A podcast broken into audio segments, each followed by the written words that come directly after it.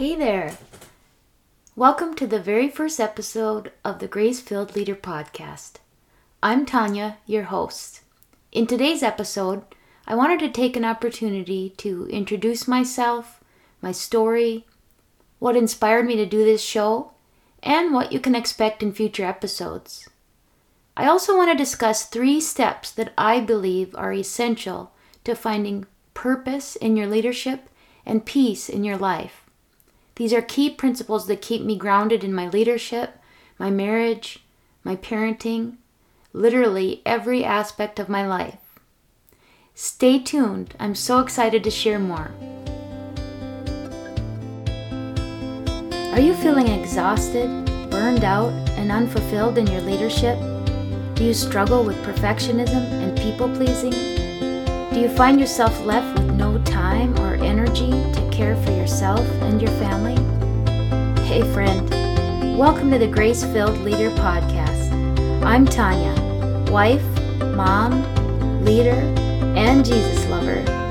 For years, I tried to find success and worthiness the world's way, only to feel overwhelmed, anxious, and unfulfilled. It wasn't until I surrendered my life and leadership that I truly found freedom. I discovered that we can be effective, purpose driven leaders while living a life of peace and abundance. In this podcast, we're going to walk through practical solutions for doing life and leadership God's way. If you want to find fulfillment and lead with purpose, if you want to escape the chaos and find peace, if you want to find the freedom to live the life you were called to, this podcast is for you. Unbutton your blazers, sister friends. It's time to dig in.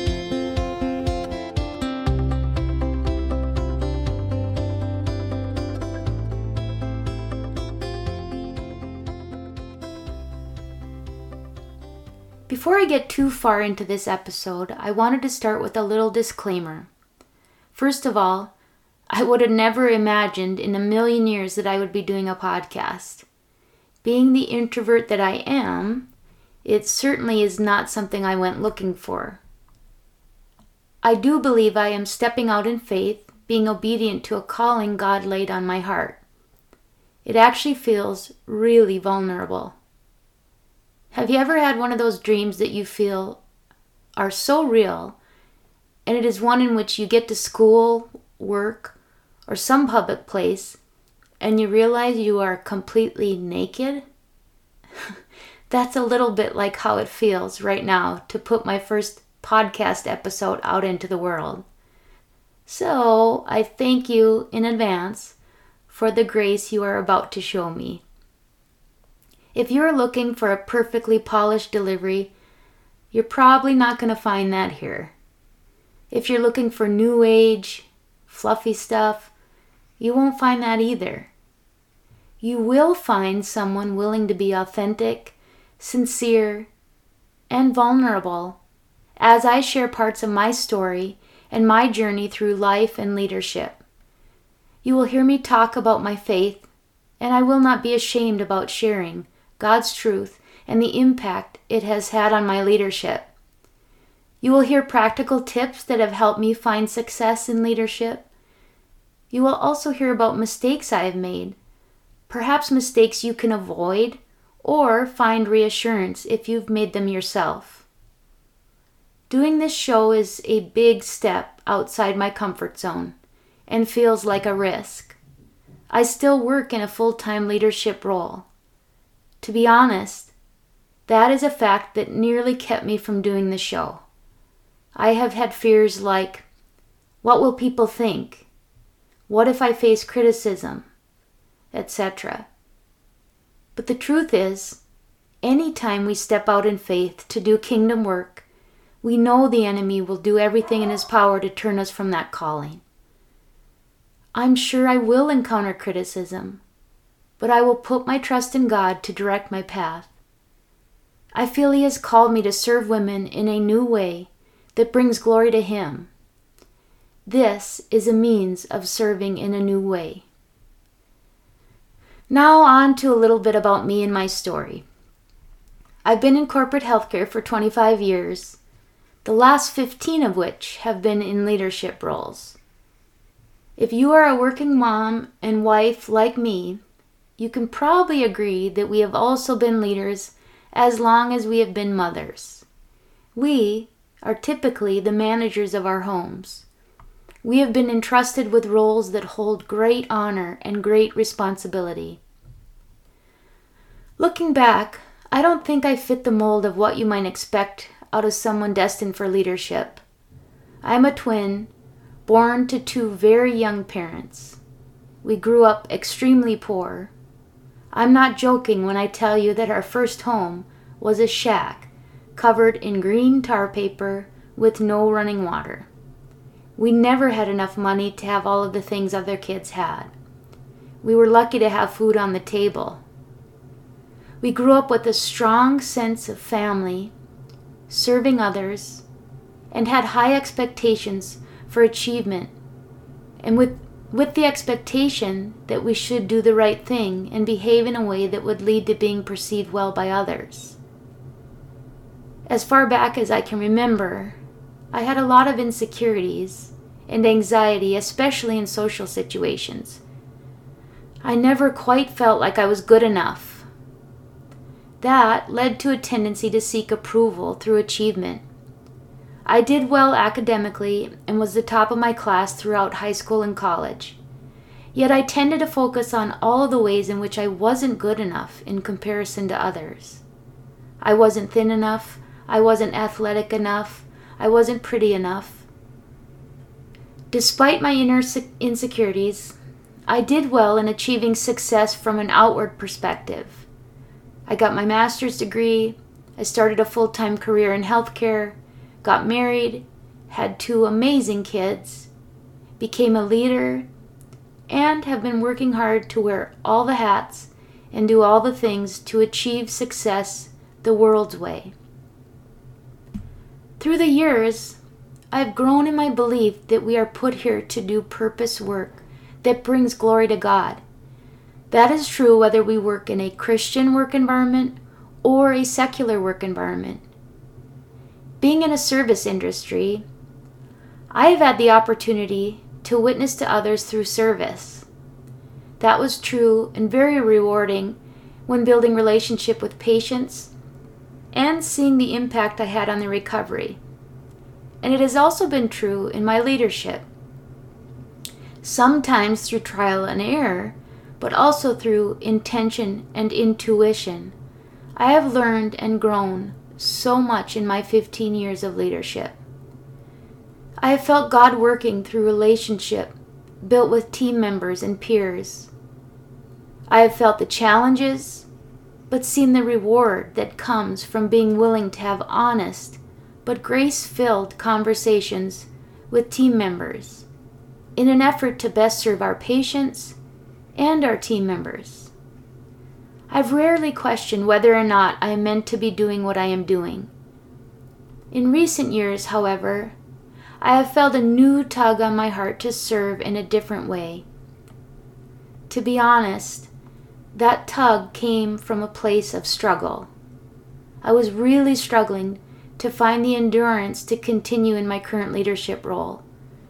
I'd been praying desperately for God to show me His will and the way to feeling more fulfilled, less anxious, and for renewed purpose in my leadership.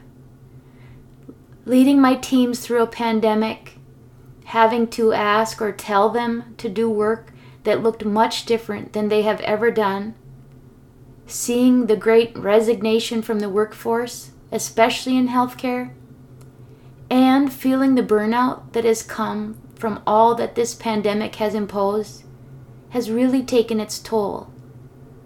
Leadership has felt like a much more lonely place to be. As leaders, we often take on the struggles of our team members and perhaps you disagree, but people are struggling. Feeling and seeing the burden that leaders are carrying is what prompted this podcast. Leadership is challenging on its best day. Leading through and since the pandemic has made the challenge all the greater. For much of my career, I've been giving most of my time and energy to my work, thinking that is what I needed to do to build trust and show my team that I was invested in them and in the work that we do. I have always believed strongly that we have to show our people that we are willing and capable of doing the work we ask of them, and that we are committed to supporting who they are in their roles outside of work. That often means giving more of ourselves and stretching the boundaries of our own personal needs. We often give so much of ourselves to our work and our teams, we are left with nothing to give our families and certainly nothing left for ourselves. There's a dangerous point at which we shift our priority to seeking the approval of others to determine our worth. We lose our focus on serving to bring glory to God and instead look for external validation from others. That is a slippery slope toward unfulfillment, overwhelm, and disappointment. I've allowed myself to slide down that slope too many times. And I've had a couple of wake up calls that caused me to stop and really look at where I was focusing my energies and what I needed to do to find peace and joy again. One wake up call came nearly 10 years ago when I was diagnosed with breast cancer. The other came in the aftermath of this pandemic. I desperately needed to find freedom from my fear, anxiety, overwhelm, and approval seeking. I also see this need in other women leaders. If this is speaking to you, sister, I see you. I see your exhaustion. I feel your loss of hope and purpose. I want you to know that you aren't alone and there is a better way. You do not have to stay trapped in feelings of overwhelm, burnout, anxiety, hopelessness, or cynicism.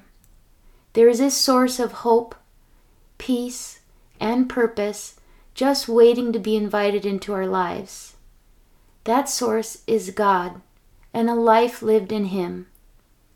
I found such freedom in seeking and trusting God to work through me rather than carrying burdens that are too big for me to bear.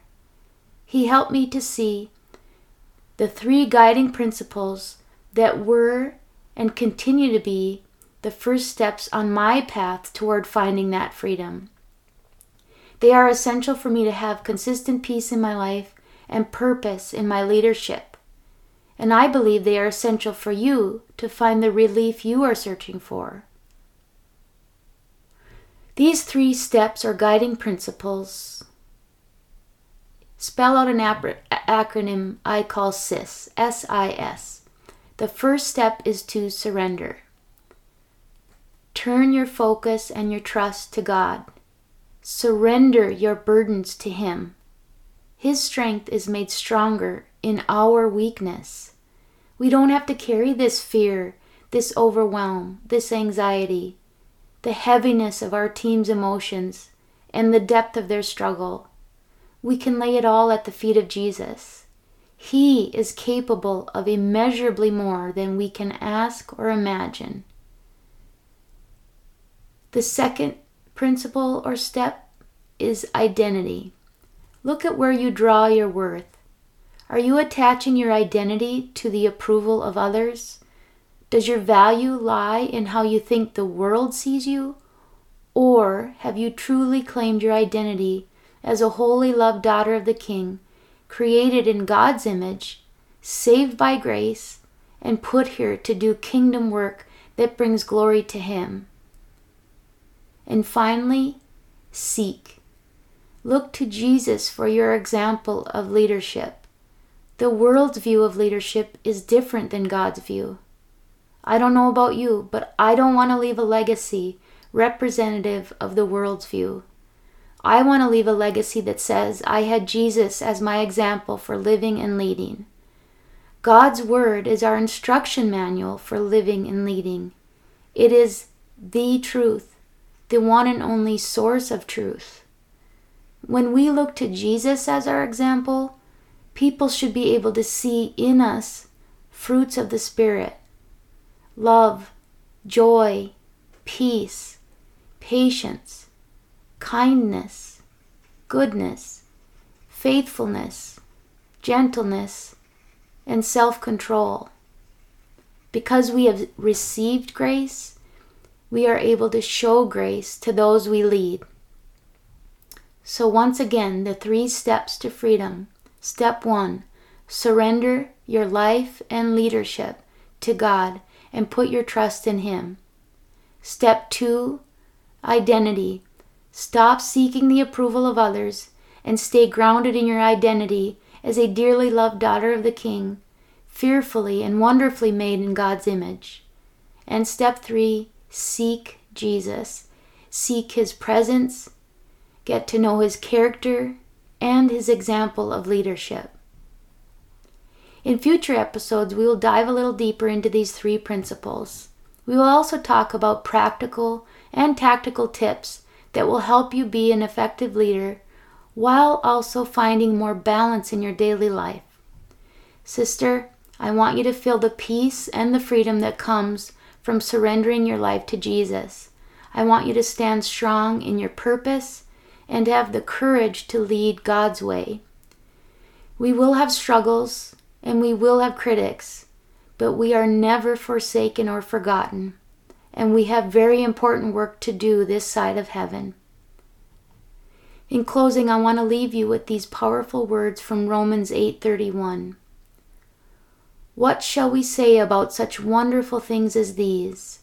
If God is for us, who can ever be against us? Yes and amen. Until next time, friends, be grateful and be grace filled. I pray this episode blessed you, spoke to you, or encouraged you in some way. If so, please share it with a friend and head on over to Apple Podcasts to leave me a review. That's the only way for me to know if you are enjoying the show. Nothing blesses me more than to hear from you. Also, come on over to our free community, the Grace Filled Leader Facebook group. This is a great place for us to support one another on our faith and leadership journey. Now to Him who can do immeasurably more than we can ask or imagine, according to His power that is at work within us. Ephesians 3:20. Until next time, God bless you, friend.